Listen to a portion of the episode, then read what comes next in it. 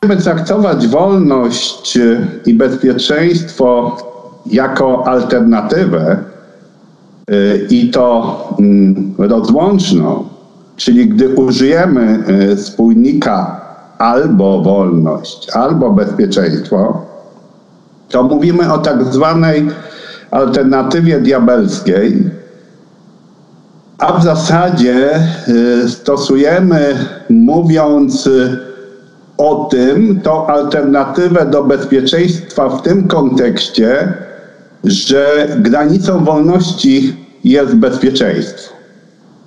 Gdy mm, w to uwierzymy, że musimy ograniczać wolność, aby zapewnić bezpieczeństwo, y, to y, samo bezpieczeństwo staje się źródłem zagrożeń. Dlatego Benjamin Franklin miał rację, twierdząc, że gdy godzimy się na autorytaryzm, no to jest już mój dodatek, y, to tym samym w zasadzie rezygnujemy z wolności. To nie zasługujemy także właśnie na, na bezpieczeństwo.